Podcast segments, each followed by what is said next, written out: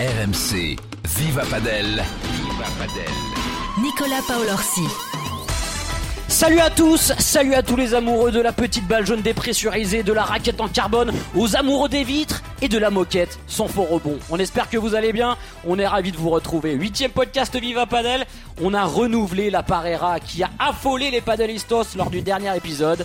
JT Pérou et Ben Tison sont avec nous. Salut les gars. Salut Nico, salut Ben. Salut à toi JT, salut Nico. Je suis en train de devenir le titulaire à la place d'Adrien Maigret, je crois. Là, J'ai l'impression. T'es en train de t'imposer, t'es en train de t'imposer au meilleur des moments dans cette saison. Donc euh, faut que tu continues par contre à prouver Ben. Hein. Euh, te relâche pas, mais c'est très bien ce que tu fais. C'est très, très bien. Programme très chargé les gars aujourd'hui. Arturo Coelho, Agustin Tabia ont encore gagné en Belgique. C'est le meilleur départ de l'histoire du World Paddle Tour peuvent-ils devenir les GOAT du padel mondial On en débat. Les chiffres sont hallucinants, vous allez voir. On fera un point sur les nouvelles paires associées en Belgique et sur la rivalité qui est en train de, naître entre les quatre meilleures joueuses du monde. La Puerta de JT consacrée ce soir à la Chiquita. Alors non, si tu découvres le padel, on ne te parle pas de la chanson de Jules, mais d'un coup qui est particulièrement efficace euh, au padel. L'instant Cocorico avec les perfs de, nos Français, de nos Françaises et toutes les dernières infos de la, de la planète padel dans le clubhouse. On t'attend bien sûr sur notre chaîne podcast. On est dispo sur toutes les plateformes de téléchargement, sur l'appli RMC Sport. Tu nous mets une euh, petite note. Pour l'instant, les gars, on n'est pas trop mal noté. Ça va. Hein ah bah s'il te plaît. Ouais ouais, ça va. Mais on, alors sur une appli euh, de téléchargement, on n'a pas trop le droit de dire le nom, mais qui commence par S qui termine par un petit Y. voilà. je peux vous dire qu'on est à 4,9 sur 5. Donc allez, moi je cherchais ce 5 sur 5. Bah attends, c'est énorme, 4,9 sur 5. Non mais c'est super bien, mais on veut la perfection, nous. Hein Ben, on veut la perfection nous. Mais depuis que Ben est avec nous à l'antenne, j'ai l'impression qu'on prend des points, non bah, Avec Adrien Maigret, on était à 4,7. Avec Ben Tison, on était à 4,9. non, on rigole. On a toujours été très bien noté, même avec Adrien Maigret. Viva Padel avec nos partenaires Ed et Moon Safari, sans qui rien ne, ne serait possible. On le rappelle. C'est parti les gars. RMC, le par 3 de Viva Padel. Bueno, bueno, bueno, bueno, bueno, bueno, bueno. Sí, sí, sí, lo que acaba de hacer Arturo Coello va a llegar. ¡No, no, no! Agustín Tapia y Arturo Coello se marcha, se pega, ¿eh? No quiero saber más. La va a pegar con todo. Va a llegar a tocarla con la puntita de la pala. Pasa por el centro, le dice que no. Tremendo partido. Stupasuk la deja en la red. Tremendo partido. ¡Sí! Y partido para Arturo Coello y para Agustín 3-6 y 6-3 en un partido extraordinario. Empezar el año así no me lo hubiese imaginado, pero después veo el equipo que tengo, el compañero que tengo, que la verdad que es una cosa de locos. Viva Padel. Ils ont encore gagné, ils sont insolents de réussite et de culot depuis le, début de saison. Arturo Coelho et Agustin Tapia remportent l'étape du, du World Paddle Tour de Bruxelles contre euh, Stupa Dineno. Sixième titre de la saison, c'est le meilleur départ de l'histoire sur le, sur le WPT. Euh, 27 matchs zéro défaite sur ce circuit-là, 54 7 remportés pour trois petits euh, 7 perdus. Ils n'ont perdu qu'une seule fois, euh, c'est simple, euh, de la saison sur le circuit, euh, circuit premier padel contre Stupa et, Dineno. Alors la question qu'on se pose aujourd'hui dans Viva Padel, les gars, Coelho, Tapia peuvent-ils devenir les meilleurs de, de l'histoire? Est-ce que ça peut durer, franchement, cette domination écrasante? Ben, déjà, qu'est-ce qui se dit en Espagne là sur le début de saison des deux phénomènes après leur dernière victoire? Bah, tout le monde est impressionné, on va pas se mentir. On se posait des questions avant le début de saison. Est-ce que Agustin Tapia allait pouvoir faire un peu du Bella, maîtriser le jeu pour laisser Cuello s'exprimer? Et c'est incroyable, c'est encore. Euh, je pense que même eux le disent, ils pouvaient pas rêver plus beau début de saison. C'est complètement hallucinant. Euh, ça dépasse toutes les attentes et c'est clair qu'on peut se poser la question où vont où vont-ils s'arrêter? Parce que vraiment là, c'est incroyable ce qu'ils font. Après, pour devenir les Goths incontestés. Il faut pas oublier que Bella était saison numéro 1 mondial, donc ils ont encore du temps. Mais par contre, en termes de niveau de jeu pur, moi, il me tarde de voir euh, Galan Lebron revenir et être à leur plus haut niveau pour voir ce que ça peut donner, parce que j'ai rarement vu ça en termes de pur niveau de jeu. Je suis vraiment impressionné. Et surtout, on ressent quand on les voit jouer l'envie qu'ils ont de jouer ensemble. Ils sont super heureux de jouer ensemble. Ils s'entendent super bien en dehors de la piste. Je vous raconterai tout à l'heure une petite anecdote de l'entraîneur Manu Martin, mais c'est incroyable. Vraiment, ça transpire l'envie de jouer. Moi je les trouve hallucinants. Euh, après, est-ce que ça va être les gods du paddle mondial euh, Comme l'a dit Ben, Bella a 16 ans numéro 1 mondial. Bon, il y a, y a, du chemin à faire, mais euh, la saison va être encore longue. Là, ils font un début de saison incroyable, mais bon, attention quand même. Voilà, il y a moi, il y a deux trois paires quand même. Stupa Dineno, ils trouvent un peu des clés. On l'a vu, comme tu l'as dit, Nico, au premier paddle du Qatar, là, sur les conditions qui sont qui ont été changeantes un petit peu, les conditions de jeu qui ont été ralenties, mais on les a vus en difficulté. Ils ont gagné le premier 7-7-5, derrière ils ont pris 6-3-6-2, donc à voir sur tout sur l'ensemble de l'année. Euh, Sanyo et Momo, je suis persuadé qu'ils vont pouvoir un petit peu les embêter. Galen Lebron, ils vont revenir. Donc euh, la, la, la, course au trône de la place numéro 1 mondiale, ça va être incroyable à voir. Je pense que Galen Lebron, Coelho Tapia, au top de leur forme, les deux équipes, ça peut faire des matchs incroyables à mon sens, ils vont ils vont perdre. Euh, forcément, je les vois pas gagner tous les tournois de l'année, quoi. Je pense que. Bah, il y a un moment physiquement déjà, ils vont peut-être. Ouais, voilà. Il y a un moment, ils vont peut-être euh, déjà lâcher euh, physiquement. Et puis et puis c'est sûr que quand même Ben, t'en parlais tout à l'heure, mais on ressent cette alchimie entre les deux. moi, j'ai j'ai lu une petite phrase de, de Coelho qui dit je pouvais pas rêver mieux en termes d'alchimie sur la piste, de jouer avec avec Agustin. tu voulais nous raconter une petite anecdote, donc vas-y. Hein. Bah écoute, c'est simple. L'année dernière, quand Agustin demande à Coelho de jouer avec lui au début, l'entraîneur de Cuello, Manu Martin, lui dit euh, T'es bien avec Bella, c'est peut-être un peu trop tôt, avec Bella Steguin, hein, bien sûr, c'est peut-être un peu trop tôt, tu es en train d'apprendre énormément. Et devant vraiment la volonté de faire de Cuello et Tapia de jouer ensemble, Manu Martin finit par s'incliner. Il le dit dans une interview là, il y a une semaine, où il dit ils avaient tellement envie de jouer, envie de jouer ensemble et tellement en plus sur du moyen terme, même pas sur du court terme, sur du moyen terme avec des objectifs élevés, mais en étant patient, que j'ai dû m'incliner. Et quand on voit le résultat, euh, je peux que être fier. Il disait, mais c'est incroyable. Et puis surtout, comme le disait JT, il s'adapte pour l'instant super bien à toutes les conditions parce qu'à Bruxelles, c'était des conditions lentes. La balle ne sortait pas beaucoup et ils ont trouvé des solutions. Alors pour être tout à fait honnête, j'ai vu toute la finale et j'ai trouvé Stupa Dineno un tout petit peu, un tout petit chouïa plus fort. Le seul truc, c'est qu'ils ont tellement de confiance que Lo et Tapia, sur les moments importants, ils font la différence. Mais ils sont dans une confiance, on a l'impression qu'il peut rien leur arriver. Ils inventent des coups. On a vu Cuello faire un smash ah vite latéral. J'avais jamais vu ça de ma vie. Je l'ai essayé ce matin. Je l'ai essayé ce matin. Je l'ai réussi. Non, je plaisante. Non, blessure, blessure, blessure, le coude.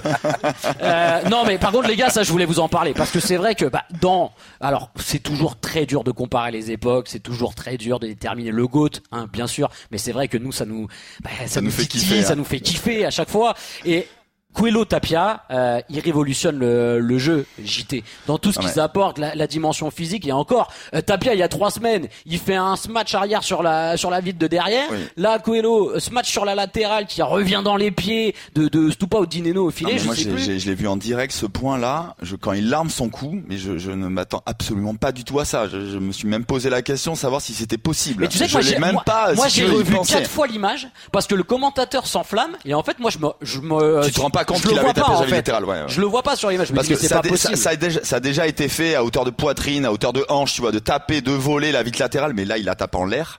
Elle va toucher le haut de la paroi à 3 mètres.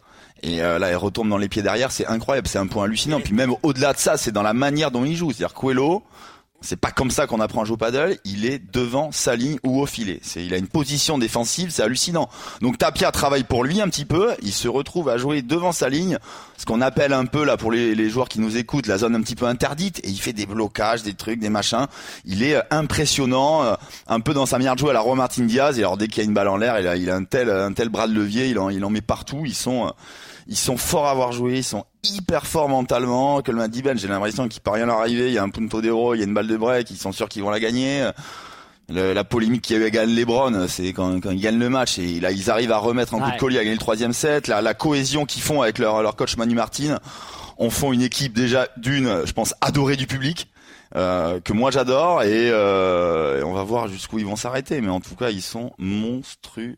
Ben quand tu reviens de blessure tu vas me le tu vas me le tenter ce petit match hein. Vas-y ouais qu'est-ce que tu voulais dire je vais le tenter, mais l'explication en plus après le match, à l'interview d'après-match de Cuello, elle est incroyable. Il dit Ah, j'ai vu Auguste qui à l'entraînement fait que des coups incroyables, le tenter à l'entraînement. Alors je me suis dit Oh, je vais le tenter en match pour voir. Et lui, il le fait sur un moment super important en match. Et il le réussit du premier coup, bien sûr, parce que c'est un génie en plus. Mais c'est complètement incroyable. Comme tu le dis, toi, t'as été obligé de regarder quatre fois la vidéo pour le voir. Lui, c'est, il le fait, c'est naturel, et c'est fou, quoi. Il le tente, et j'ai l'impression qu'ils prennent plaisir, quoi, tu vois. C'est c'est ça- c'est quand même le voilà le paddle c'est quand même du jeu aussi pour eux quoi. Tu vois ils sont euh, c'est quand même du jeu ils ont appris à jouer comme ça et ils se marrent et tout. C'est un- c'est franchement c'est c'est fabuleux. Alors fabuleux moi les gars, je voulais quand même vous, vous poser une petite question sur leurs points forts et leurs points faibles quand même, parce que euh, bon, leurs points forts on les connaît, euh, des monstres devant, avec maintenant un Tapia qui travaille beaucoup, Coelho qui s'est vachement amélioré en défense, ça on en a beaucoup parlé. Euh, mais quels sont leurs, leurs points faibles et quelles armes peuvent utiliser Ben un peu les adversaires pour essayer de les, de les battre euh, Coelho et Tapia? Bon, ça va bientôt, bien sûr dépendre des conditions, mais on a pu le voir notamment en demi-finale où Chingoto a vraiment essayé de lober Coelho derrière son dos, de vraiment abuser des lobes. Ça a plutôt bien fonctionné, mais comme on le disait, ils sont tellement en confiance que pour l'instant, ils arrivent à tenir et remporter les points importants, mais je pense qu'il y a une petite clé là-dessus. Pareil, je pense que les deux, c'est pas les meilleurs volleyeurs du monde. Le problème, c'est qu'ils se matchent tellement bien qu'ils se collent au filet et que du coup, ils volleyent très bien. Mais je pense que dans des conditions lentes, à force que les adversaires les jouent comme un peu Stupa Dineno là, ils vont réussir à trouver un peu des solutions. Mais ce qui est quand même vraiment impressionnant, c'est que là, on parle de Dineno, qui dans ces conditions, je pense, est vraiment un des meilleurs, le meilleur joueur à droite euh, en tant que joueur de droite. On voit que Cuello fait pas un début de match, loupe un petit peu les lobes, fait un début de match un peu timide, etc. Et ils arrivent à se remettre dedans. Donc, ce qui va être dur pour les adversaires, c'est que j'ai l'impression que, en dehors des points forts que, comme tu l'as dit, qu'on connaît de Tapia, c'est qu'ils s'adaptent super vite à ce que leur proposent des adversaires. Et ça, c'est assez fort. C'est signe qu'il y a vraiment une symbiose et une grande confiance dans l'équipe. Et c'est un peu inquiétant pour les autres. Après, comme le disait JT tout à l'heure, il me tarde de voir Galan Lebron en pleine possession de leurs moyens, parce que je pense que ça peut nous faire des matchs de fou furieux. Mais Ouais, JT, JT, tu vois un point faible un peu là dans Alors, je- Point faible, le mot est faible, peut-être ouais, fort. Ouais, Mais- j'ai l'impression quand même si on arrive vraiment à acculer un petit peu Coelho dans son coin, si tu veux, ça peut y avoir une petite porte de sortie, mais il bloque tellement bien que c'est hyper dur. Donc, est-ce que Lebron à droite va avoir la capacité d'envoyer des grandes vibras un peu dans son coin pour pour qu'il puisse moins bien rééquilibrer le jeu et avoir des balles faciles pour son partenaire? Ça, c'est à voir. Ils ont tendance vraiment à jouer beaucoup, euh, voilà, Coelho avancé, Tapia un peu reculé, peut-être utiliser un peu la zone du milieu. Je trouve que Tapia, il est incroyable en défense. Revers avant la vide, je le trouve, euh, voilà, peut-être euh, le faire jouer un peu plus revers avant la vide, ce qui va permettre après aux, aux attaquants de voler fort. Mais bon, c'est c'est c'est c'est hyper dur à jouer. Euh, S'il y a des conditions qui sortent, ils tapent dans tous les sens. euh, ils sont hyper proches du filet, ils bloquent bien. Enfin bon, ça va être ça va être ça va être complexe. Mais euh, mais en tout cas, voilà, les, les deux trois équipes derrière eux là, Stupa Dineno, Ouais. Lebron, Momo Sagno, que que je mets un peu là, euh, je les je les sens bien Ah, les on va deux en là. parler, on va en Ouais, je les, je les- je les- je les trouve incroyables moi c'est c'est un peu mes chouchous aussi euh, ils vont ils vont ils vont essayer de trouver des solutions hein, forcément ils vont mettre des tactiques en place on va ça va être sympa à voir les, prochains tournois. Ben, toi, tu t'entraînes beaucoup. Enfin, tu t'es entraîné pas mal avec Agustapia. Euh, chez tous les observateurs, on a vraiment l'impression que c'est lui qui a, qui a haussé son, son niveau de jeu à, fond, qui travaille énormément. On a l'impression que là, il est habité euh, d'une confiance, mais bon, on l'a jamais vu jouer comme ça, quoi. Euh, Tapia, il dégage une solidité, que ce soit devant ou derrière, dans tous les compartiments du jeu. Il a vraiment haussé son niveau de jeu, euh, Tapia. complètement Tapia de toute manière c'est le Mozart du paddle c'est le génie Mm. on sait qu'il est capable voilà de c'est lui qui a la meilleure main qui a les plus de coups de paddle les plus purs le- les plus beaux mais on lui connaissait pas cette solidité cette science tactique. Et depuis qu'il joue avec Cuello on a l'impression qu'il met en place tout ce qu'il a appris dans le passé que ça soit avec Bella et ses anciens partenaires. Mais on a l'impression comme si d'un seul coup il mettait tout en place et qu'il arrivait à le faire du premier coup. Et tout tout est super juste. Il se trompe jamais. Quand il doit aller vers l'avant il va vers l'avant. Quand il doit taper il tape. Quand il doit feinter il feinte. Pour moi c'est il est en train de devenir tellement complet que c'est plus qu'impressionnant. Moi ça fait deux trois mois que je me suis pas entraîné avec lui Euh, quand je vais me rentrer avec lui je pense que ça va me faire tout drôle parce que j'ai l'impression qu'il n'y a plus aucune faille à part comme le disait JT peut-être un peu le revers avant la vitre mais on parle de tout petits détails Ouais, et il c'est- me tarde de voir comment les adversaires vont trouver des tactiques parce que c'est sûr qu'il y en a mais en tout cas cette saison s'annonce plus qu'ex- plus qu'excitante parce que vraiment tout est ouvert pour qu'il y ait des matchs incroyables Ouais, ça va être, ça va être vraiment fou. Mais moi, les gars, je vais vous dire pourquoi euh, Coelho Tapia ne seront pas les GOAT. Je vais vous le dire. Mais ça, c'est vraiment quelque chose d'important. Tu vas dire une connerie là Non, non, je vais pas dire une connerie. Vraiment. Euh, en fait, on, non, mais on peut pas s'identifier à eux. En fait, ils sont tellement forts. Ils, mais ils sont tellement avec des physiques hors normes. Surtout Coelho. Bah, Coelho, euh, 1m93, le gars, c'est, un monstre. Que quand toi tu joues au, au padel, tu te dis pas que tu vas jouer comme ces gars-là. Alors que Bella, tu vois, il y avait ce côté où tu, tu pouvais t'identifier à lui. Il était monstrueux, mais physiquement, c'était pas non plus. Et Chingoto, pourquoi les gens l'adorent? Parce qu'il fait 1m65 et qu'il est capable de jouer un padel de dingue. Tu vois, Dineno pareil. Ce sont des physiques un peu comme ça. Et je pense que ça, ça plaît au public. En fait, eux, c'est un peu comme Galan Lebron. Ça va devenir des machines dans les stats. Euh, je pense qu'ils vont gagner des tas de tournois. Mais dans le cœur des supporters, je suis pas sûr. Je suis vraiment pas sûr qu'ils prennent la place des, des plus grands. Ah, je te sens sceptique, mon JT. Ouais, je, je, je, je suis un peu sceptique moi. Enfin, de, de, de ma lanterne, si tu veux, Colo Tapia, ils ont quand même un capital sympathie euh, plus élevé que la moyenne, quoi. Alors même si oui, euh, comme tu l'as dit, ils sont grands, ils sont forts, ils sont beaux, mais euh, mais mais Tapia, je veux dire, il y a pas plus joueur de paddle que lui. Donc euh, et en plus, il simplifie énormément son jeu, si tu veux. Et alors, il a la manière de jouer de Bella, en plus en, en pouvant envoyer des kicks et en tapant par trois. Enfin, c'est euh, moi j'ai l'impression qu'il a tout. Donc euh, Ouais. écoute, Nico, je suis vraiment pas du tout d'accord avec toi. Je- non, non, non, Mais non, heureusement, non. je suis sûr que mon Ben Tison va être d'accord avec moi. Hein, Ben Non, là, je vais plutôt aller dans le sens de JT. Une fois les Eh postes ben au voilà, cul, mais là, je suis obligé. voilà. Fa- Parce que, parce que pour moi, quand même, Tapia, c'est quand même vraiment justement le spectacle. Les gens se raffolent de ça et les jeunes s'identifient énormément à Tapia Oui. parce qu'il fait des coups spectaculaires et qu'aujourd'hui on est dans un monde de spectacle et que les jeunes ils veulent voir un point qui dure trois secondes avec une sortie incroyable. Et à chaque match, Tapia il nous, il nous sort un, coup extraordinaire qui passe dans les meilleurs coups du tournoi parce que c'est un génie. Et je pense que rien que ça, par rapport aux autres, il a ce truc-là en plus. Alors peut-être, je suis un peu d'accord avec toi, avec Cuello, c'est plus machine, un 93. Mais pareil, je trouve qu'il a quand même cette certaine humilité et il transpire tellement une joie de jouer ensemble les deux que je trouve qu'ils se rendent sympathiques. C'est vrai, c'est vrai. Après moi, que Coelho, je le vois, j'ai l'impression que c'est un cyborg. J'ai l'impression que c'est pas un être humain. Enfin, moi, vois. personnellement, en les voyant de l'extérieur, je préfère, en termes de sympathie et au niveau du public, Coelho Tapia que Galan Lebron. Et je pense que, tu vois, la majorité va plus, plutôt être d'accord avec ça, quand même, tu vois. euh, Ouais, mais parce qu'ils gagnent depuis moins la longtemps. polémique. aussi. Tu vas voir, tu vas voir s'ils font une saison où ils, où ils roulent sur tout le monde. Franchement, on verra. Mais moi, je pense que tu vois une paire, par exemple comme Chigoto Paquito, ça aura toujours euh, un truc en plus avec le avec le public. Il y a des profils de joueurs comme ça qui, qui auront toujours la- la- la- le petit supplément d'âme dans le cœur des gens que n'ont pas peut-être un, un Arturo Coelho qui est en plus plutôt discret. Enfin, je sais pas si Ben, toi, euh, euh, t'as déjà eu l'occasion de le, de le croiser un peu, mais euh, nous, on l'a vu au Master Oui, là, à avec notre partenaire Ed, parce que Arturo Coelho est euh, la tête d'affiche de, de notre partenaire. Ed, c'est quelqu'un de plutôt euh, très discret. euh, c'est un peu la nouvelle génération. Euh, par rapport à, à ce que nous disait Ben sur Agustin Tapia, qui est quelqu'un de très ouvert, Coelho, on a l'impression qu'il a un peu centré sur lui quand même. Enfin, je sais pas, hein, Ben, hein, c'est peut-être des a priori que, que Non, je donne alors, là. il mais- n'est pas centré sur lui, c'est quelqu'un. C'est quelqu'un de timide, ça c'est sûr, mais c'est quelqu'un de très humble et pas trop centré sur lui pour le coup. Il partage énormément. Par contre, c'est quelqu'un de timide. Alors il faut voir aussi, il va grandir un petit peu, il va prendre en expérience, il va se développer un peu aussi en tant qu'être humain, à voir comment il évolue. Après, c'est sûr que surtout en France, entre guillemets, on n'aime pas les- ceux qui gagnent tout le temps. Donc je te dis pas que t'as pas raison dans le sens où s'ils gagnent toute l'année, tout le temps, que les gens en auront un peu marre. Mais je pense qu'ils ont un capital sympathie, comme le disait JT, qui est tellement élevé, tellement énorme, qu'ils partent avec beaucoup d'avance quand même. Bon bah vous m'avez convaincu alors, ça va devenir les gosses, voilà. Vous êtes très bons, vous êtes très bons. Euh, les gars, je voulais qu'on fasse un point aussi sur les nouvelles paires un peu euh, qu'on a vu à, à Bruxelles là, lors de, de, de cette étape du World Paddle Tour en, en Belgique. Euh, bon bah j'en ai retenu trois, mais euh, les belles perfs de, de Chingoto, Paquito et de Sagno et Momo. Euh, voilà, il y a aussi Bella qui a joué avec euh, Mike Yangas. Qu'est-ce que toi JT tu retiens là sur ces trois paires là bah, Je sais que toi t'as un petit coup de cœur là pour. Momo. Moi j'ai un coup de cœur. Moi j'ai un coup de cœur déjà pour Sornio à la base. Quoi, c'est un peu mon, mon joueur un peu fétiche. euh, voilà, le, le, le, le Tapia à droite, le Mozart du paddle qui fait des coups aussi extraordinaires. Et, et là, moi ils m'ont impressionné. Il y a ce match qui est quand même incroyable face à Alex Ruiz et Juan Tello avec encore une polémique de ouf. Quoi, c'est-à-dire que ça, il Ah, faut, faut il tu faut en parler. ça. Non mais euh, 6-1, 5-4, punto d'euro, balle de match. C'est-à-dire que pour euh, pour Sornio et Momo. Euh, Sornio fait un enchaînement, une volée un peu cisaillée, il vient coller, il fait par 4 sur la volée cisaillée, sur la rotation, Alex Ruiz tombe par terre.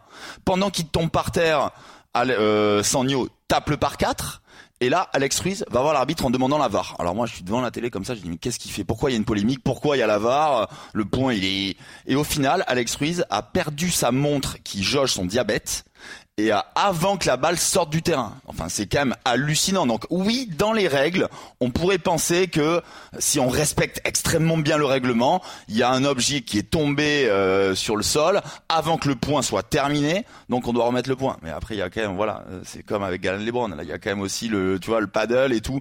Je pense que là, et après, il s'en excusé vraiment en vidéo. Je pense que là, il aurait dû faire preuve, euh, voilà, de sportivité et laisser le match à Sanyo. Et ils ont rien dit. Au moins, Sanyo, ils ont rien dit. Ils gagnent le deuxième set 7-6 heureusement. Et euh, moi, je les trouve très forts, très très forts tous les deux. Et là, paddle champagne, des coups entre les jambes. On a vu Sanyo qui a fait deux coups euh, euh, dans le dos d'affilée là sur un point, sur deux vibora. Enfin, moi, je les, moi, ouais, je les, Bah, je les Momo adore. Gonzalez, euh, c'est le défenseur Momo à- à Gonzalez gauche, il là. défend, il fait des coups incroyables entre les jambes. Les voir jouer tous les deux, moi, je- j'ai envie de te dire, je suis très heureux de cette association-là et euh, je les porte fort dans mon cœur et j'espère vraiment qu'ils vont, euh, qu'ils vont gagner quelques tournois cette année, quoi. Ben, est-ce que toi, t'as une petite paire euh, fétiche là sur les, les nouveaux duos qu'on a vus? Ouais, écoute, moi j'irais plutôt vers Paquito Chingoto si je devais choisir. Aucune des trois paires me plaît énormément, moi. Alors Momo Sagno, comme l'a dit JT, ils vont être incroyables. Surtout en conditions lentes. Moi je pense que quand Ouais. ça va être un peu plus rapide, ils vont quand même avoir des limites. Alors, je pense hein. que là c'était les conditions parfaites pour eux à Bruxelles. Ils ont fait d'ailleurs un super match contre Soupadineno. Euh, voilà, vraiment à l'arrache. Moi j'aime bien Chingoto Paquito parce que pour moi, Paquito il pue le paddle, si je peux me permettre l'expression. Et Chingoto pareil. Donc je trouve que de les voir ensemble, c'est assez incroyable. Après, euh, moi je crois pas, toujours pas. en- je suis très dur avec Bella, mais je crois toujours pas en Bella Ah, Yanguas comme je croyais Moi pas en plus, Bella Sagno. Pour moi, euh, voilà, Yanguas c'est très élégant, joue très bien, mais n'est pas au niveau des tout meilleurs pour moi. Et Bella, je pense qu'il a besoin d'autre chose. En plus, Yanguas, n'est- même s'il est grand F1, n'est pas un grand frappeur pour moi. Donc il n'a pas le style de jeu pour bien accompagner Bella. Certes, ils ont fait quart de finale. Je dis pas qu'ils vont perdre au premier tour, mais pour moi, ils feront très peu de demi et finale et ils Ouais. gagneront pour moi pas de titre dans l'année. Euh, voilà, je, je suis assez sceptique. Malheureusement, ça me fait mal au cœur de le dire. J'ai vu un article de Bella qui dit le plus beau reste à venir. J'ai franchement, en tant qu'observateur là, j'ai vraiment du mal à le croire.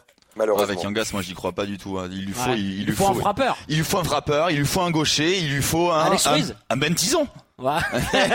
Oh, ça serait Ça énorme. serait énorme ça, tu vois. Il faut euh, non mais avec Ah, Coelho, ça match est dingue. Il est il peut pas prendre assez de place et Yangas voilà, il joue trop propre, il joue trop doucement, euh, je le il va pas pouvoir passer derrière Bella, taper les matchs Bella non, moi j'y crois pas. Enfin voilà, comme l'a dit Ben, ils vont gagner des matchs, je les vois vraiment pas aller dans les derniers carrés. Euh, peut-être faire un petit un petit un petit exploit quelque chose comme ça mais en tout cas, ils vont ils vont ils vont pas lutter pour les dernières places, ça c'est sûr. Euh, ouais, j'y crois moyennement moi à cette paire. Je pense Moi, que ça je va peux- être de plus en plus dur pour Je Bella. peux ouais. vous dire que quand dans le prochain épisode, Ben Tison va arriver avec l'annonce, ça y est, je joue avec Bella, alors là, Barnum. Barnum, Barnum de partout. Ça va être, ça va être incroyable. Là, c'est j'invite toute la France. Mais non, mais si Bella Oui. m'appelle demain, c'est que j'invite toute la France à boire un coup, c'est impossible. ça matchait grave Bella Coelho. Vous savez, moi j'ai vu des matchs l'année dernière là au Opel de Amsterdam, c'était ouf, ça matchait de dingue. Euh, Bella il travaillait, Coelho il prenait la place à taper. Ouais, mais alors ils étaient, pourquoi, faits pour jouer pourquoi ensemble. il a pas essayé de retrouver un profil de gaucher frappeur Bah, Il faut les trouver aussi, hein, tu vois. Euh, des, des, des Arturo Coelho, je pense qu'il n'y en a pas Oui, au, mais au sans, coin de chaque sans, rue. Hein. sans un, oui, sans parler du niveau d'Arturo Coelho, mais il y a quand même des gauchers qui frappent un peu sur le circuit, Ben. Ouais, mais alors le seul que je voyais moi possible, à part Alex Ruiz, qui Alex Ruiz ne voulait pas de ce que j'ai entendu. Euh, Voilà, et là il est très content du projet avec Juan Tello. Euh, Je crois que il reste John Sands qui est un peu plus bas au classement, mais du Mm. coup ça fait vraiment redescendre et je pense que Bella nécessite quand même une rigueur tactique euh, très précise. Et voilà, je pense qu'après, on peut faire aussi confiance à Bella s'il a choisi Yangwa, c'est qu'il y croit vraiment. Mais c'est vrai que moi, je suis un peu sceptique et que même si j'espère me tromper, je pense que malheureusement, l'époque Bella qui lutte pour les premières places mondiales est révolue et que euh, voilà, il va, ça va rester. Attention, il a 42 ans, il va avoir 43 ou 44. C'est incroyable d'être euh, déjà dans les 10 premiers mondiaux. Mais je pense que pour rivaliser avec les tout meilleurs, il lui manque maintenant aujourd'hui un petit peu. Euh, voilà, ça reste que mon avis et je peux me tromper, hein, mais bon, voilà, Oui, je le vois comme ça. Mais pour l'instant, c'est lui le GOAT. Et ça reste le GOAT, Ouais. Bella. Même si, bien sûr, il y a des jeunes comme, euh, bah, comme Arturo Coelho, comme Agustapia, qui sont vraiment en train de, de pousser très fort. Et vous, vous y croyez vraiment. Les gars, on voulait aussi revenir quand même sur euh, le niveau incroyable qu'il y a euh, chez les filles. On en parle euh, moins dans, dans Viva Padel. Mais il y a un vrai classico là qui est en train de, de s'installer entre les quatre meilleures joueuses du monde. Euh, Salazar, euh, Harry Sanchez et, et Paula euh. Ben, c'est une rivalité vraiment très très forte. Alors toi, tu as tous les chiffres et tout. Et on a l'impression que c'est un peu ce qui manquait aussi au padel féminin, vraiment euh, euh, pour, euh, pas redorer son blason, mais pour exister avec le, niveau de dingue qu'il peut y avoir chez, les messieurs. Parce que quand on voit le niveau de, ces quatre joueuses là en finale à chaque fois, c'est c'est monstrueux. hein. Bah, déjà, premièrement, le paddle féminin, comme tu le disais tout à l'heure, pour s'identifier à Coelho Tapia, c'est difficile. Au paddle féminin, tu peux t'identifier très facilement. Donc, je sais que beaucoup de gens aiment regarder le paddle féminin parce qu'ils arrivent à s'identifier, à reproduire les choses tactiques. Donc, déjà, ça, c'est intéressant. Et en dehors de ça, il y a, comme tu dis, ces quatre joueuses qui sont en train de dominer, mais c'est du jamais vu. Elles ont 8000 points d'avance sur leur poursuivante. On parle de Gemma et Ale qui ont, sur les deux saisons en cours, 13 finales d'affilée, 12 ou 13 finales d'affilée. C'est complètement incroyable et qui viennent de perdre trois fois d'affilée en finale contre Harry et Paola.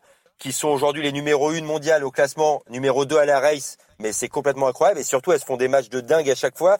Il y a vraiment une, compétitivité, et un respect mutuel incroyable entre les quatre joueuses. Ça donne toujours, on voit toujours des matchs incroyables. Et moi, en plus, j'ai la chance de voir Harry Sanchez s'entraîner dans le groupe de l'Académie A2 de Alix Colombo, notre numéro 1 française. Donc, j'ai la chance de la voir s'entraîner souvent. Et je peux vous dire qu'à l'entraînement, euh, ça envoie et que le niveau de ces quatre joueuses est exceptionnel c'est en train vraiment de tirer un peu euh, tout le tout le niveau vers le haut euh, JT1. Alors le niveau est déjà très très élevé bien sûr, mais avoir euh, comme ça quatre joueuses vraiment qui s'affrontent tout le temps, ça ça motive les autres à être au niveau. Et derrière on a un peu du, du mal à avoir la, la concurrence, hein, ces quatre joueuses d'ailleurs moi franchement ces quatre joueuses elles sont incroyables et, euh, elles vont brider à mon avis les deux places de chaque tournoi pendant assez longtemps. Parce que je vois pas qui c'est qui pourrait les les enquiquiner un peu derrière. Euh, moi j'ai un petit fait pour Harry et Paola surtout pour la petite Paola la la la, la, gauchère, elle est elle est voilà, c'est incroyable. Elle recouvre la balle en revers euh, incroyable. Elle a une, une espèce de, de, de, de variation en l'air euh, et puis sa partenaire Harry qui est beaucoup plus structuré. Donc euh, moi je suis un grand défenseur du paddle féminin et moi tu vois à Bordeaux à l'académie ou les gens que j'entraîne, je leur je leur je leur conseille de regarder ces matchs-là parce que vraiment là ça respire vraiment la science du paddle tactique, ça prend son temps, ça joue des zones, ça joue les chiquitas et c'est moins flamboyant, tu vois. Je pense que pour un joueur comme toi, Nico, ça serait bien que ah bah oui, vraiment le paddle féminin. Ah bah, tu vois. Moi, si je fais, le conseil, si je fais le smash sur la vitre latérale de Coelho, les gars, des insertions de l'épaule, c'est terminé pour moi, c'est terminé le paddle.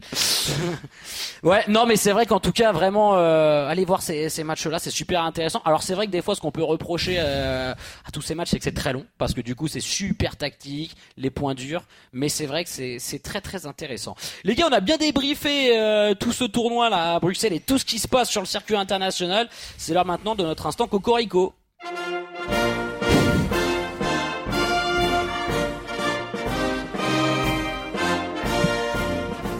La main sur le cœur, bien évidemment, à chaque fois qu'il y a cette Marseillaise. La joie JT, il est, il est ému en face de moi. Les gars, on voulait revenir sur, sur pas mal euh, de choses dans l'actu de nos Français. Bah déjà, Ben, on voulait revenir avec toi sur ton, euh, état euh physique, ta santé, parce que tu t'es blessé à Bordeaux lors du FI Prize organisé par, par JT Pérou. On en reparlera tout à l'heure de, de ce tournoi. Est-ce que tu peux nous dire déjà comment ça va et si ta blessure au mollet évolue bien? Écoute, je suis suivi par une super équipe. Euh, ça évolue lentement mais sûrement. Donc c'est une déchirure solaire. Donc voilà, le haut du muscle du mollet. Euh, malheureusement, c'est 5-6 semaines d'arrêt. Donc ça fait déjà 10 jours maintenant. Je récupère bien. J'ai fait une écho de contrôle aujourd'hui et ça se passe plutôt bien. La cicatrisation se passe très bien. Donc j'ai bon espoir de revenir, pourquoi pas même un peu plus tôt. Mais en tout cas, je prendrai pas de risque parce que c'est déjà un peu une récidive. Et l'année est longue. J'ai des grands objectifs et, et j'ai besoin d'être en pleine forme pour les réaliser. Ouais, parce que bah, c'est vrai qu'on t'attendait notamment, nous, euh, en France, sur le World Paddle Tour à Toulouse. Est-ce que tu seras prêt pour Toulouse déjà? Ça, c'est une nouvelle qui peut tous nous intéresser. Ouais, bah, je l'annonce en direct sur AMC, c'est que voilà, je serai présent à Toulouse, c'est presque sûr, à moins d'une rechute, mais normalement, je reprendrai début juin les, tournois, les entraînements à fond, donc euh, je serai là à Toulouse et ça va être un grand moment de paddle, j'espère. J'adore. C'est fort, c'est fort. Il est fort. C'est fort. Il annonce comme ça sur RMC. énorme. On voulait aussi revenir bien sûr sur le premier FIP euh, qui s'est organisé sur le sol français euh, de l'année, bien évidemment, avant les grosses échéances euh, françaises à Toulouse, le World Paddle Tour, à Roland Garros début septembre, le Grand Chelem premier paddle. JT, ce FIP Prize qui a été remporté par une paire espagnole, Mario Huete, Fran Ramirez. on avait pas mal de Français engagés. C'était une très belle édition. Quel bilan toi tu peux faire de, ce tour tournoi avec un petit mot sur les, les de nos Français?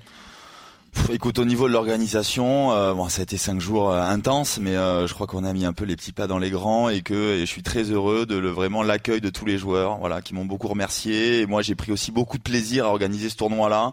je l'ai fait pour eux, je l'ai fait pour le big paddle, je l'ai fait pour le développement du paddle en France, je l'ai fait pour les, les, joueurs professionnels et semi-professionnels de l'Hexagone. Je pense que voilà, c'est important qu'en France, il y ait des clubs privés ou des collectivités ou des promoteurs qui organisent ce type de compétition. Et, il y a que très peu de tournois internationaux. Donc on a Roland, oui, on a pas de Tour de Toulouse, mais voilà, il y a un FIP cette année, peut-être un deuxième à Bourg-en-Bresse, mais euh, mais euh, mais bon, voilà, c'est quand même assez peu. je trouve. pour le mois de novembre, c'est ça? Ouais, exactement. Donc euh, voilà, c'était un FIP Prize. FIP Prize, c'est la deuxième catégorie, mais on a eu vraiment un tableau exceptionnel. Donc j'ai remercié Ben dix fois, mais je le remercie encore à l'antenne parce que voilà, c'est un tournoi qui lui compte pas de points et, euh, et il est venu pour moi, il est venu pour la France, il a joué avec Adri et, euh, et euh, voilà, je- je- voilà, c'est dommage, il s'est blessé, mais en tout cas merci infiniment Ben d'avoir le numéro un français, euh, c'est top.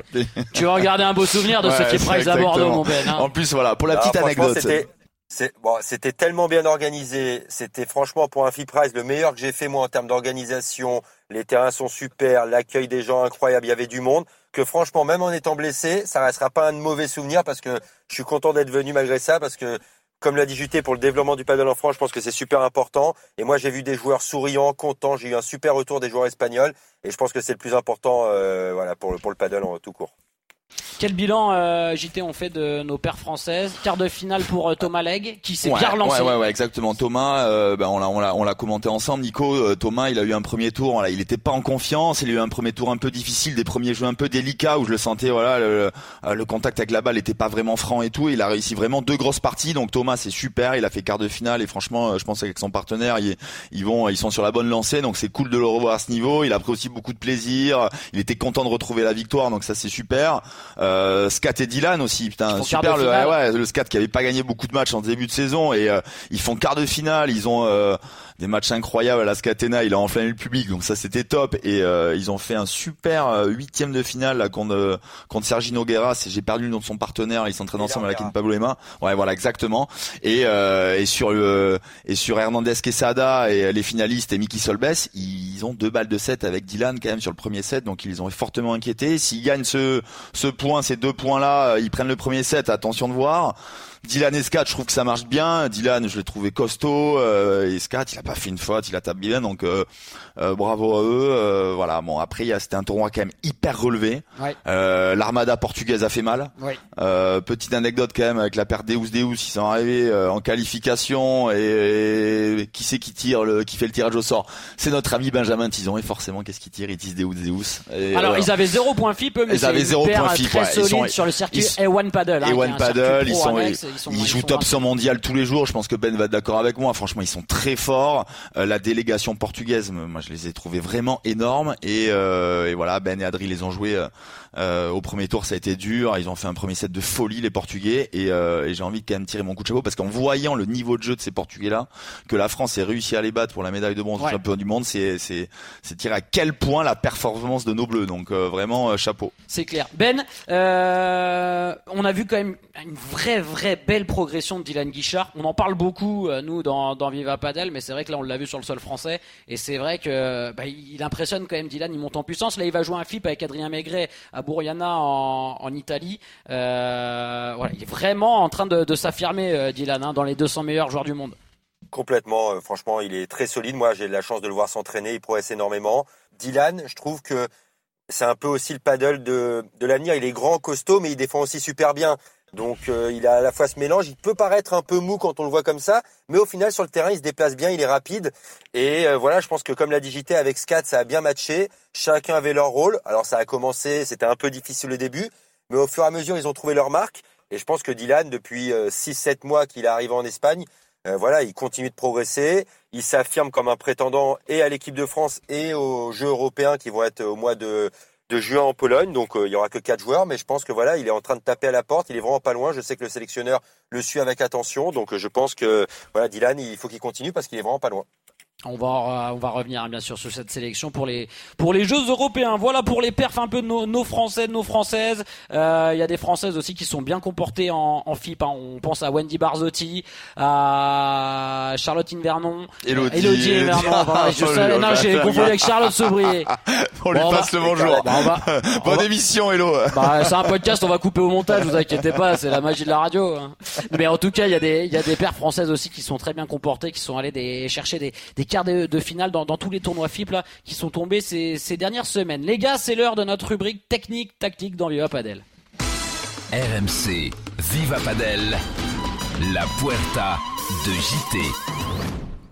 On n'avait pas encore parlé dans notre Puerta de JT de la Chiquita. J'étais Chiquita, pourtant quand on chiquita, commence le padel, la chiquita en plus c'est un mot espagnol, là ça donne envie vraiment de se mettre sur une piste de padel, de découvrir ce, ce sport.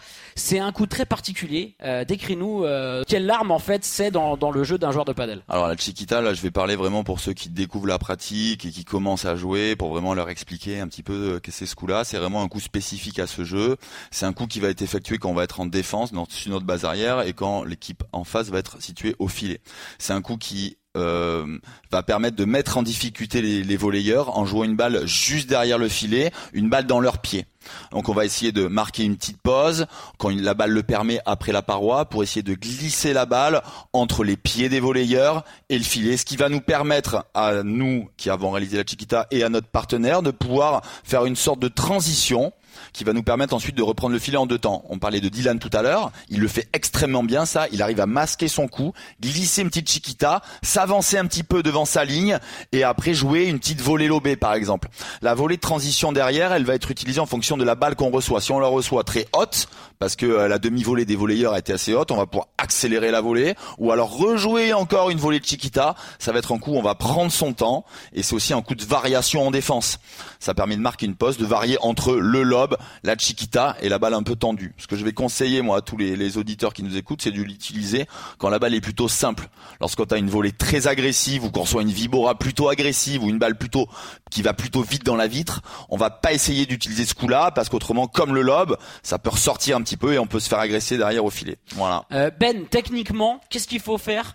Euh, pour réaliser pour réaliser une chiquita propre. C'est quoi les, les tips un petit peu Vraiment, une fois que la, la balle touche la, la vitre arrière, qu'est-ce qu'on doit faire au niveau de la tête de raquette, au niveau de la, le, le mouvement de notre corps pour que euh, la, la chiquita soit propre? Juste avant de parler technique, pour rebondir sur ce qu'a dit JT qui est très complet, c'est vraiment c'est très important après d'avoir fait une chiquita, d'avoir la volonté d'aller vers l'avant parce que si vous faites une chiquita et que vous restez au fond, ça n'a aucun intérêt, ça perd l'intérêt de la chiquita et de prendre du temps. Donc c'est vraiment important de voilà de d'être focus là-dessus, c'est pas juste faire une chiquita pour être pour faire joli et faire une chiquita. Après, techniquement, ce qui est très important quand on fait la chiquita, c'est déjà comme l'a dit JT par rapport à Dylan, c'est d'essayer de masquer le coup. Si vous, il faut pas que le joueur en face puisse savoir que vous allez faire une chiquita. Donc moi, je conseille d'avoir un peu une préparation, là même que si vous alliez lober entre guillemets, et au dernier moment refermer avec un geste très court. Comme tous les gestes un peu au paddle, on essaye de faire des gestes en étant très proche du corps, sans trop de préparation, sans mise à niveau, direct à hauteur de la balle, pour pouvoir avoir un bon contrôle et avoir attention un petit défaut qui ont tendance aussi à faire en chiquita, c'est de la jouer un peu trop lentement et du coup le joueur au filet peut la laisser rebondir. Il faut quand même lui Mm. donner un petit peu de vitesse. Non pas trop, hein, il faut qu'il y ait un changement de rythme comme l'a digité, mais avec un tout petit peu d'accélération au moment de l'impact pour que la balle aille mourir dans les pieds de l'adversaire et qu'il soit obligé de la relever comme l'a digité. D'accord. Euh, on peut jouer une chiquita euh, quand on est à droite un peu un peu lifté euh, et on peut jouer aussi un coup slicé, JT qui va dans les pieds. J'aime que- pas dire, j'aime pas dire lifter moi, parce qu'on a tendance vraiment à avoir beaucoup d'effets. Moi, j'ai envie de dire recouvert pour Ouais. lui donner un peu de vitesse, tu vois, pour que la balle puisse plonger un petit peu dans les pieds, dans les pieds adverses. Et euh, ça, c'est ça qui est hyper important. C'est-à-dire qu'au dernier moment, on peut même jouer, par exemple, une sur une barada, on peut masquer son coup et au dernier moment faire plonger la balle un peu dans les pieds. Mais euh, ce qui est très important, c'est comme l'a dit Ben, c'est ça sert un coup de transition. Voilà, c'est vraiment un coup qui va nous permettre de reprendre l'avantage dans le point et à un moment donné dans le point, voilà, de de changer les vitesses, changer les variations de rythme qui vont permettre de déstabiliser les adversaires. On le voit beaucoup souvent euh, lorsqu'on va faire la chiquita, les joueurs vont être un peu sur les talons et là, pam, on l'utilise et on peut rentrer aussi avec son partenaire. C'est ça qui est très important. Ce qui en fait vraiment un sport d'équipe, c'est que le joueur va à la chiquita, mais ça se trouve la balle va aller sur le, le, le joueur d'à côté. Donc c'est c'est ça quand on connaît bien son partenaire, ça fait euh, ça fait vraiment euh, un coup de transition qui est mortel. Par contre, Ben, attention, c'est ce que disait JT euh, tout à l'heure, c'est que si jamais on la rate, euh, bah on est mort derrière, on se fait punir souvent. Hein. Je trouve qu'il a donné Ouais, le bon exemple. C'est comme le lob. Il faut utiliser la chiquita quand on est guillemets, on, a- on est presque sûr de la réussir. Parce que si on a une balle dure, c'est comme un lob. Si vous la faites, soit vous la mettez dans le filet et vous perdez le point, soit vous la levez un petit peu. Le joueur adverse au filet avance et vous, voilà, vous finissez le point, vous massacre. Donc c'est vraiment un coup à utiliser pour changer le rythme quand vous êtes bien. Sur un limite, c'est presque un coup d'attaque. J'imagine qu'en Espagne c'est une religion, c'est un peu la chiquita, c'est vraiment le le coup, un des coups du padel, euh, euh, Ben que là-bas ils apprennent, euh, bah, c'est super tôt. Complètement, mais surtout en Espagne, on apprend beaucoup tout ce qui est changement de rythme, parce que le paddle est un, un sport de changement de rythme. Donc la chiquita fait partie des changements de rythme, donc c'est très utilisé dès le, dès, le plus, dès le plus jeune âge pour varier les rythmes et pour justement essayer de créer de l'incertitude chez le volleyeur. Et c'est très utilisé contre aussi notamment les grosses matcheurs pour les empêcher de reculer avant et de faire un smash gagnant. Hop, on va leur glisser une petite chiquita pour les faire rester près du filet, pour pouvoir mieux les lober après. C'est qui la plus belle des Chiquita du circuit français, JT Bah, pff, c'est, moi j'ai envie de dire que c'était la mienne. Ah, il est fort. Il est fort à chaque fois. Euh, voilà, bon, c'était juste parce que je savais qu'il allait dire ça. Je, sais- je le connais, mon JT, maintenant. On est au huitième épisode, Ben, je sais. hein, Ben je- il le fait pas de Chiquita, il met que des plombs, donc euh, y a pas de ciné, voilà. C'est vrai, mais, mais attends, Ben, parce Non, que non, non, là, pour le coup, je te il- vois en faire de plus en plus des Non, non, il en fait, il en fait, il en fait, il en fait. J'en fais déjà moi beaucoup cours décroisés en coup droit notamment. Ouais. Alors, Oui, euh, ouais. un peu plus vite, mais c'est Côté quand même ouvert, chiquita là-bas. à la base. Et je la fais de plus en plus. Maintenant, je fais comme si je- au début du match, je lobe beaucoup mes adversaires, surtout le joueur de droite. Et à force qu'il anticipe le lob, à partir de ce moment-là, au bout de 3-4 jeux, je commence à faire les chiquitas. C'est à ce moment-là justement que j'intègre euh, dans mon jeu les chiquitas. Je commence rarement par des chiquitas parce que souvent au début du match, les joueurs sont très agressifs, collent le filet et je trouve qu'il n'y a pas de réel intérêt. Mais par contre, dès que le, le combat tactique s'installe un petit peu, j'en fais de plus en plus et, et Pablo, mon entraîneur, voilà, vraiment essaye que j'en fasse de plus en plus parce que c'est la clé aussi pour apporter une clé en plus dans mon jeu pour encore passer un cap. J'ai fait un match catastrophique euh, en termes de Chiquita euh, tout à l'heure, JT. Euh, C'était terrible. Mais tu l'as déjà utilisé ce coup-là? Bah ouais, j'essaye. Enfin, des fois, je fais pas exprès, mais, mais bon, j'essaye. Euh, en tout cas, coup super important, vraiment. Regardez tous les matchs, hein, Oui. nourrissez-vous de, de ça pour essayer de reprendre le filet. Vraiment, la Chiquita, c'est un des coups et une des armes principales, euh, très euh, importantes euh, au padel. Les gars, on va rentrer dans la dernière partie de Viva Padel. C'est l'heure du clubhouse. RMC, le clubhouse de Viva Padel.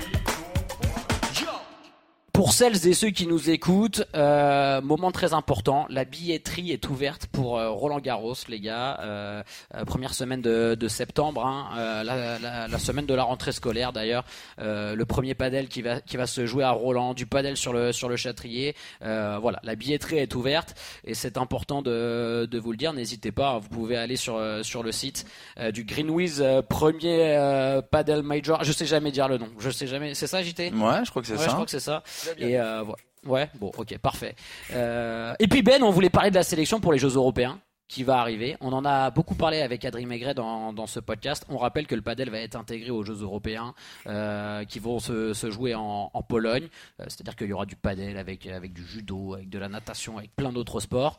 Il y aura plusieurs paires sélectionnées. Un des gros objectifs de, ta saison. Est-ce que vous en savez plus, Ben, sur bah, le moment de l'annonce de la sélection comment ça va se passer pour vous? Quels sont les objectifs aussi? Alors, écoute, la- le moment de l'annonce, ça va être incessamment sous peu parce que je crois, si je dis pas de bêtises, que Pablo Emma a aujourd'hui donné les quatre noms masculins à la Fédé. Nous, on les connaît pas. Ah mais là je là crois là qu'il là les a transmis aujourd'hui.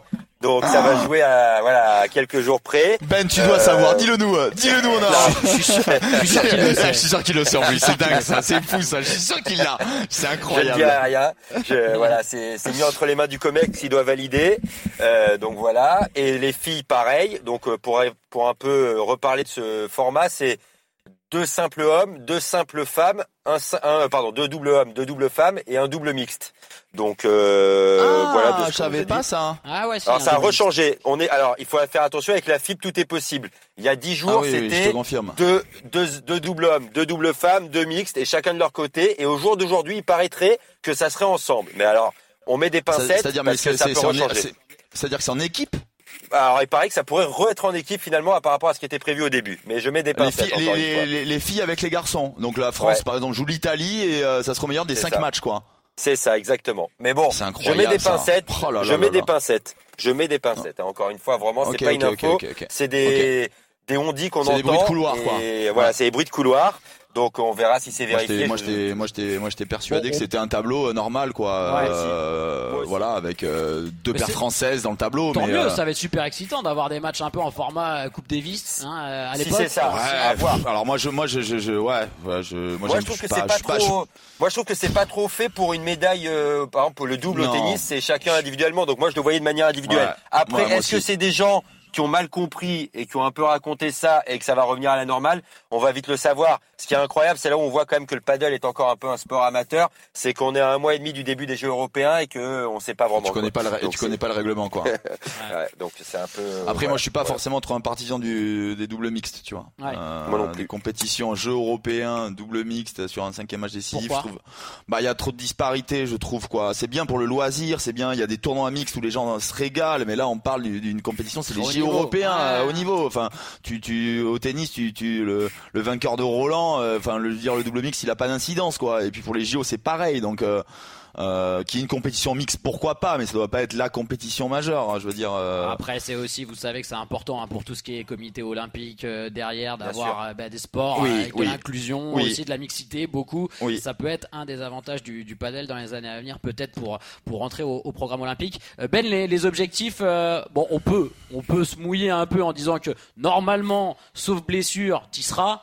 Euh, T'es le numéro un français. Là, mais la sélection va être folle là quand même. La sélection là, va être ça compliquée, Ça mais- va être complicado là quand Oui, même. mais bon, on peut quand même, on peut quand même Oui, dire oui, quand oui, même oui, que oui. Benjamin Oui, Tison oui. devrait faire partie Oui, oui, des, oui, oui. des quatre joueurs sélectionnés pour euh, pour les Jeux européens. Si je suis sélectionneur, je sélectionne. Ouais. Allez, bon, toi, tu veux te Ouais, fâcher avec personne. Mais quoi, je le prends, c'est le numéro un français, s'il a le meilleur résultat, tu, tu peux pas ne pas le prendre quoi. Je Il y a des joueurs que tu es obligé de prendre quand même. Donc euh, mais pour quatre noms, ça va être dur. Il y a certains qui vont être déçus, ça c'est une certitude.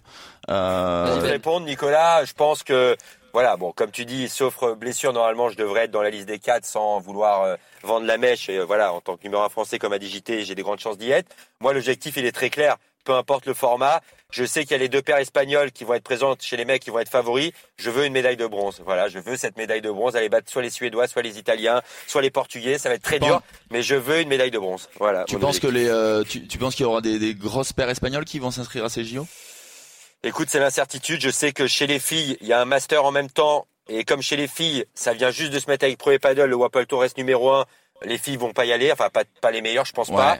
Par contre, chez les mecs, on sait que le plus important, c'est le premier paddle et la fibre. Donc, j'ai espoir que, euh, que ça il y a soit des possible. grosses, euh, des grosses paires. Ouais. Ouais. Ok. Euh, et d'ailleurs, vous savez pas avec qui vous, vous allez jouer, euh, Ben, si vous faites partie de la sélection. Après, c'est le sélectionneur, c'est comme un champion du monde classique. C'est le sélectionneur qui va, qui va créer les paires en. C'est Pablo Emma qui, a, qui transmet la liste à la FFT et qui, après, une fois sur place, dira qui joue ensemble. Il peut, après, prendre la température auprès des joueurs, demander un peu les préférences. Mais au final, connaissant Pablo Emma, c'est vraiment Pablo qui décide à la fin, sans aucun doute. Et on en avait parlé avec Adri, mais euh, j'imagine que quand on est joueur euh, pro de padel comme toi, qu'on a vu ce sport évoluer, qu'on est parti en Espagne, disputer une épreuve comme ça, au milieu de plein de sports, pouvoir représenter le, le padel et représenter la France, c'est quand même un, un kiff ultime. Bah, c'est complètement incroyable. Moi, déjà, représenter la France, que ce soit le championnat d'Europe, le championnat du monde, je suis comme un enfant, je suis super heureux. Alors là, faire les, les Jeux Olympiques, certes, seulement européens, mais ça reste, euh, enfin, j'aurais jamais imaginé il y a encore quatre ans, même il y a Oui. deux ans. Euh, c'est, il faut profiter parce que je pense qu'on se rend pas compte de ce qu'on vit quand on a la chance d'y aller. Euh, c'est de plus en plus professionnalisé, c'est de plus en plus incroyable, en espérant que très vite il y ait des joueurs qui puissent, ça sera malheureusement pas mon cas, mais qui puissent aller aux vrais Jeux, aux Jeux Olympiques. Ça serait la consécration, mais de toute manière, l'étape de passage chez ces Jeux européens, donc ça en prend bon- le bon bout.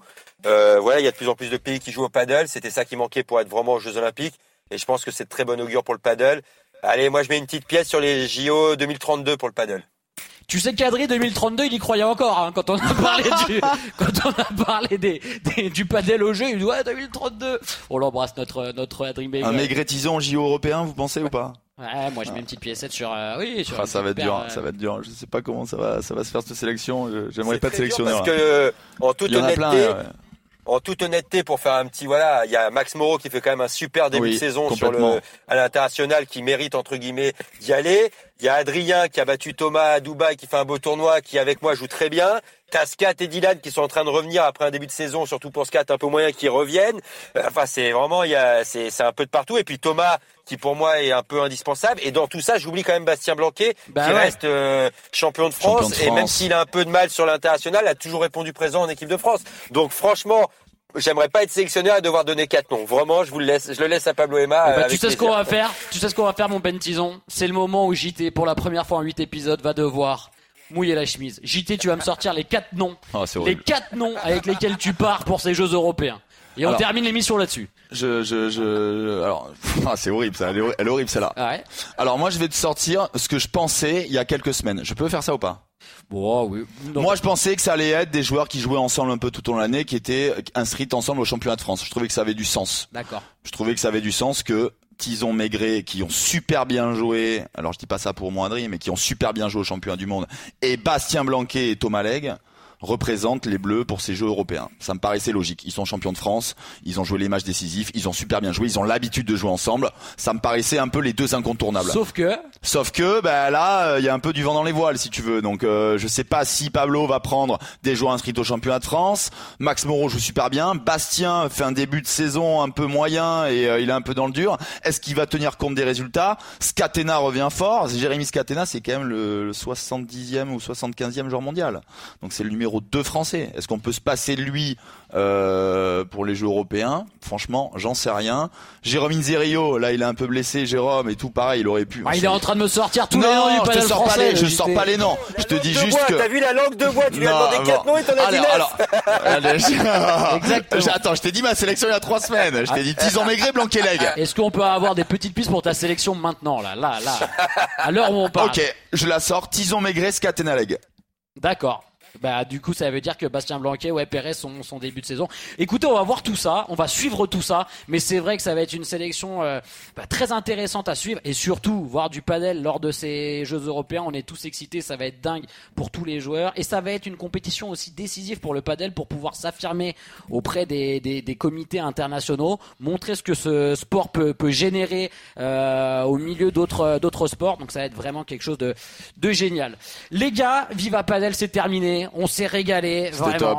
top, c'était Ouais, génial. Podcast à télécharger partout, à partager avec tes potes hein, qui se mettent au padel, qui veulent comprendre ce sport. Si tu veux tout savoir sur la Chiquita, bien évidemment, tu télécharges Viva Padel. T'oublies pas notre petite note. On est à 4,9 là hein, sur certaines plateformes. On monte à 5. Allez. Prochain Viva Padel, les gars. On monte à 5. Ben JT, à très vite. Merci mon Ben. à bientôt. Salut les gars. Vive Peace. le padel sur. RMC. Bye bye. Ciao ciao. RMC Viva Padel.